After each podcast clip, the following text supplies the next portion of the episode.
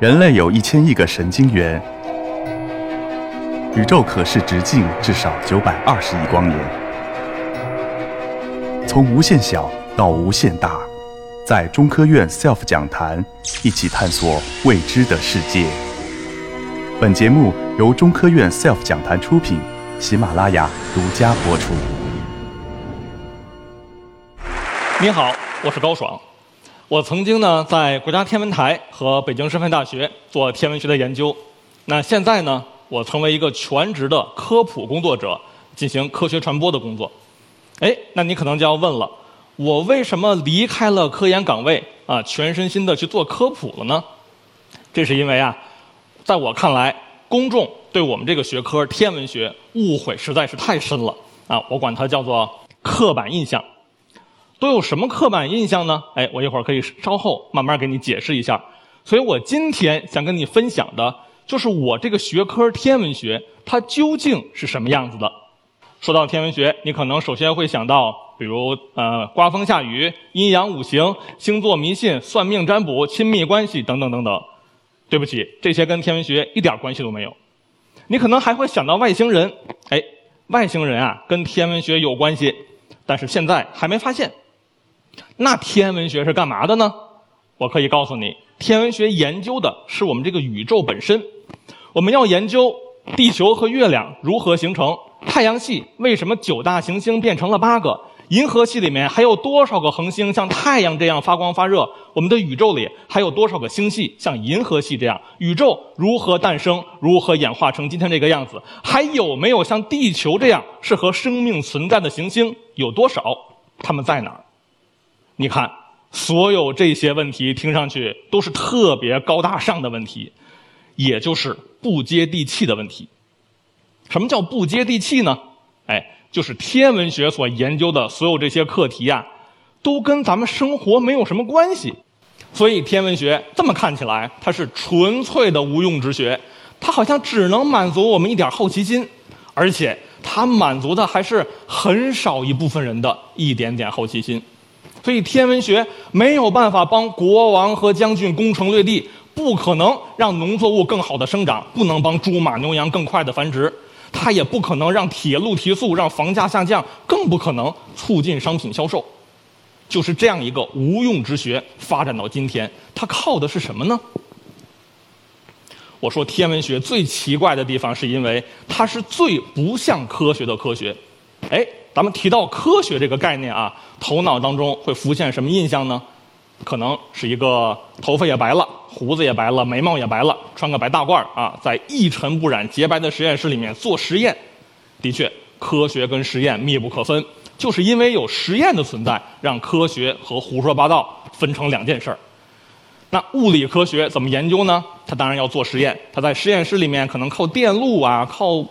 小车对撞啊，或者是靠激光啊做实验，还有地下的更大幅度的对撞机啊、加速器啊，这都是物理实验。化学更不用说了啊，试管收杯里面各种试剂兑到一块儿，对吧？啊，生命科学怎么研究呢？解剖兔子、老鼠，显微镜下面我们要观察一下这个细胞啊，或者这个病毒啊，啊，这个细菌啊，这都是做实验。还有前面有老师讲过的地质科学怎么研究呢？要到野外去，甚至到南极去找一块石头回来做实验。唯独天文学，它同样是基础的自然科学，但是它不能做实验。你看，你不可能跑到太阳附近切一刀，哎，取一小块太阳回来分析一下，做不到吧？你也不可能在咱们地下建一个大实验室啊，然后一开开关就生产出一个黑洞，制造出一个星系，甚至你弄一个宇宙二点零。这都是不可能实现的事儿，那问题就来了，天文学它作为科学，它又不能做实验，那你说它凭什么让你相信它的理论就是对的，就是真的？或者我换一个问法，天文学它通过什么方式让它站得住脚，让它能自圆其说？天文学靠的这种方式啊，真的是天文学独特的思维方式，那也就是天文学家独特的思维方式。靠什么呢？靠的是这些理论、这些模型之间要相互商量。哎，你没听错啊，是商量。怎么个商量呢？我举个例子，你可能就明白了。比如说，咱们说到天文学，说到宇宙，你可能知道一个名词儿啊，叫宇宙大爆炸，对吧？我们的宇宙起源于一次大爆炸，啊，现在还在继续膨胀。那这个概念呀，最早一百多年前提出它的人呢，是比利时天文学家，叫勒梅特。这位勒梅特，他除了当天文学家以外，他还有一个副业啊，还有一个第二职业呢。他那个第二职业是什么呢？是基督教的神职人员。他是一位神父，就他一边研究天文，他还一边跟人传教。那问题就严重了啊！所以他在科学界大家都怀疑他，都不相信他。你看，你勒梅特啊，你非说宇宙起源于一次大爆炸，那宇宙有个起点，宇宙竟然有开始的那一天。那它开始那一天之前的时间和空间呢？你是想留给上帝吗？他被质疑，他被怀疑，他不是科学家，怎么办？这就是一个摆在勒梅特这位天文学家面前的实际的挑战。他的办法就是用模型跟其他模型去建立联系。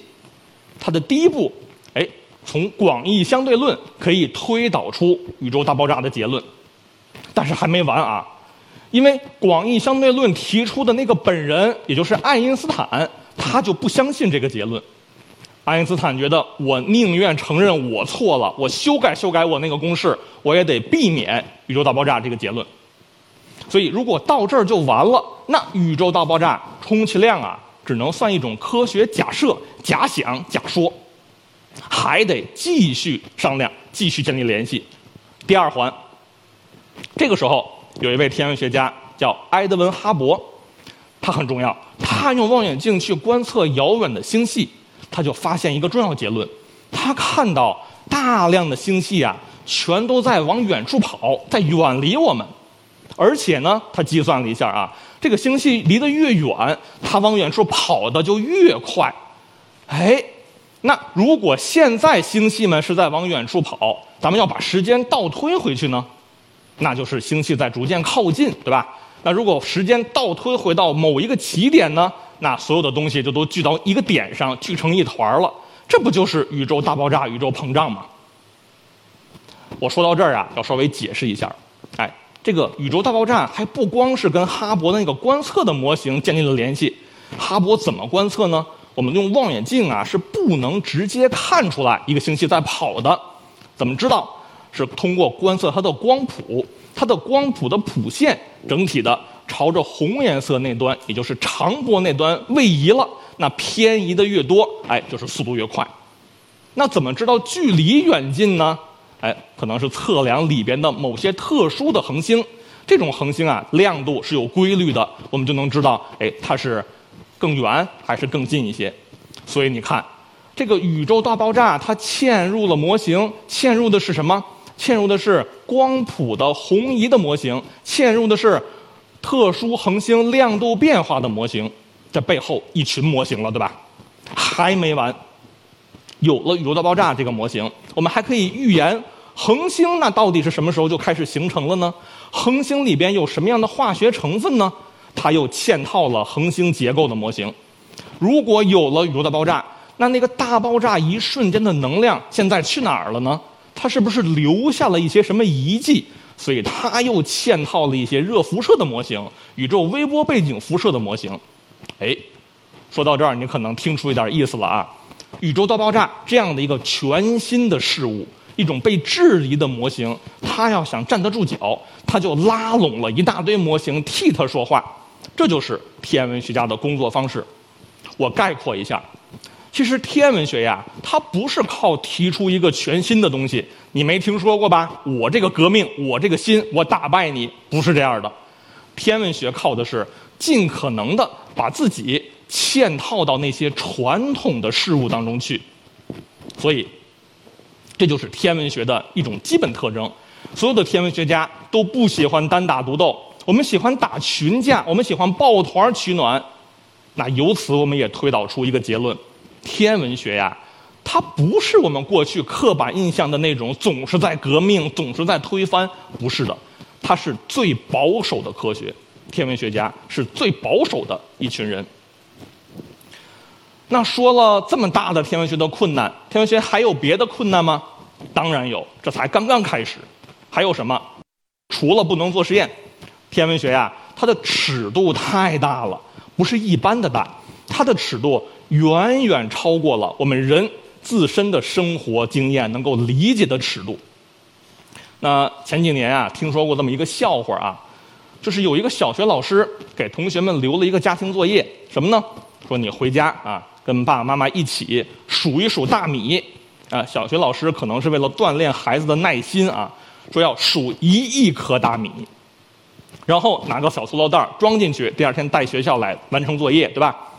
家长就开始数，哎，有的家长呢细心算了一下就崩溃了，一亿粒大米是什么意思呢？把附近那个超市的大米买空都不够，这怎么交作业呀，对吧？这个笑话说明一个问题，就是我们人的生活当中啊，遇到这种极大尺度的东西。我们根本没有概念，我们根本不知道它意味着什么。举个例子，咱们先说时间尺度啊，比如说有一颗很著名的彗星叫哈雷彗星，哎，为什么叫这个名字呢？是因为最早天文学家哈雷发现，哎，它是周期性的彗星，它会过一段时间就回来。他上次回来呀，是一九八六年，啊，所以我的很多的同事、同学、老师。都在那个时候看到过哈雷彗星，这也成为这一代天文学家点燃梦想的时候。那哈雷是怎么知道这颗彗星会七十六年回来一次的呢？他没看见，他靠的呀是猜。他发现历史上有两次彗星，有两颗彗星的记录。哎，他觉得这两颗彗星的描述很像，那他就猜啊。这两颗彗星有没有可能就是一颗彗星，隔了七十六年回来了呢？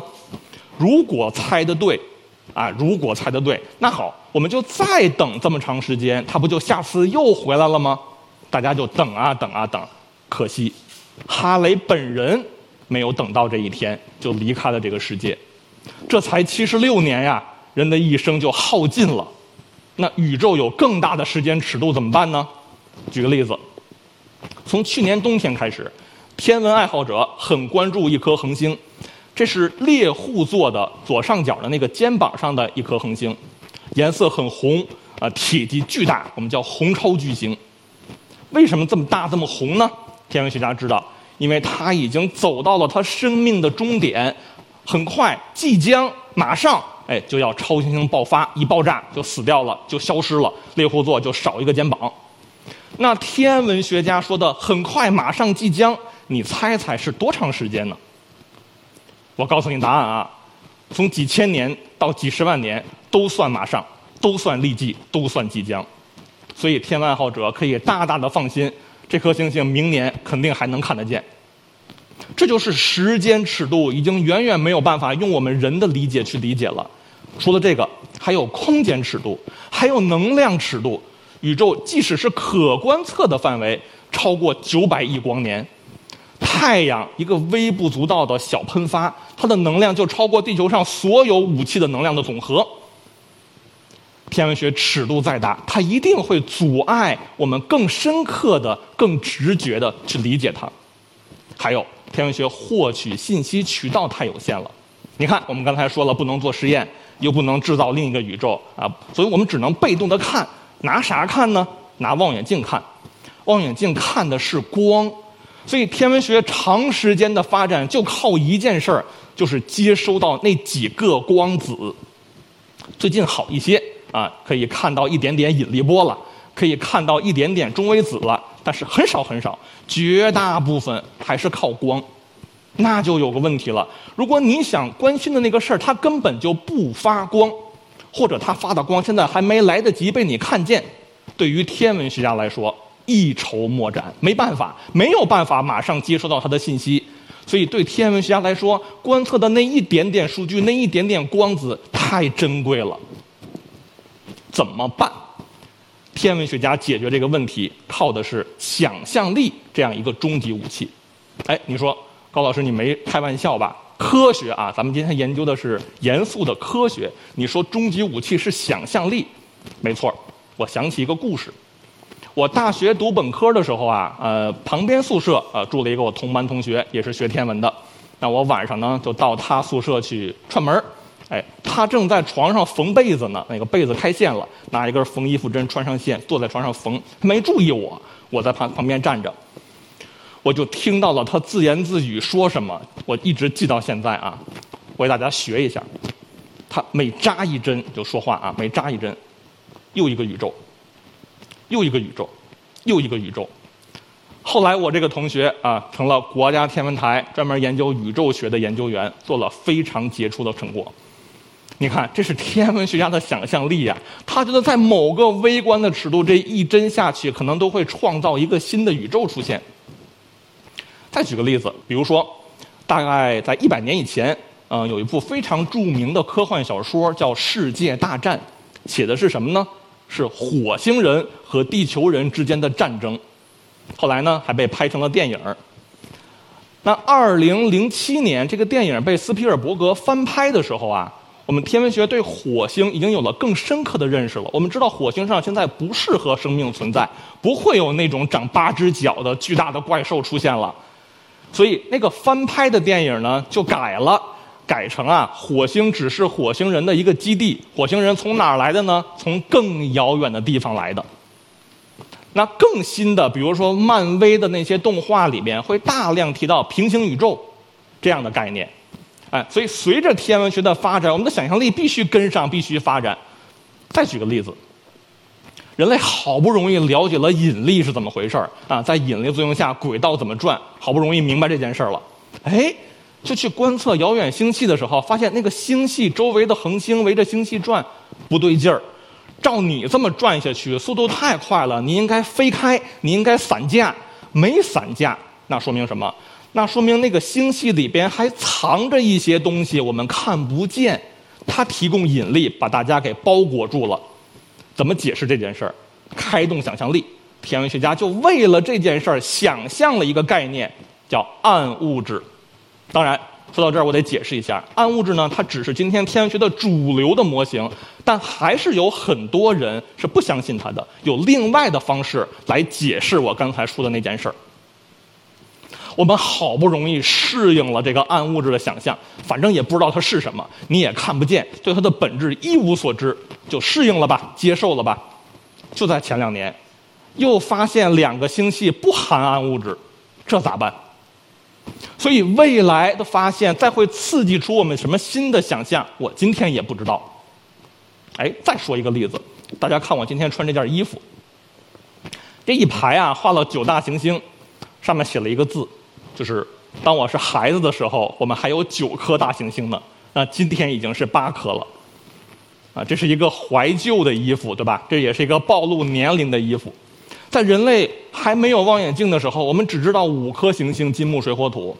后来发现了更多更多的行星，我们有九颗。很快我们又发现，哦，原来那个冥王星旁边还有好多好多，可能还比冥王星还大。我们对行星的认识要重新更正。我们要重新想象太阳系行星是意味着什么？我们把它变成了八大行星。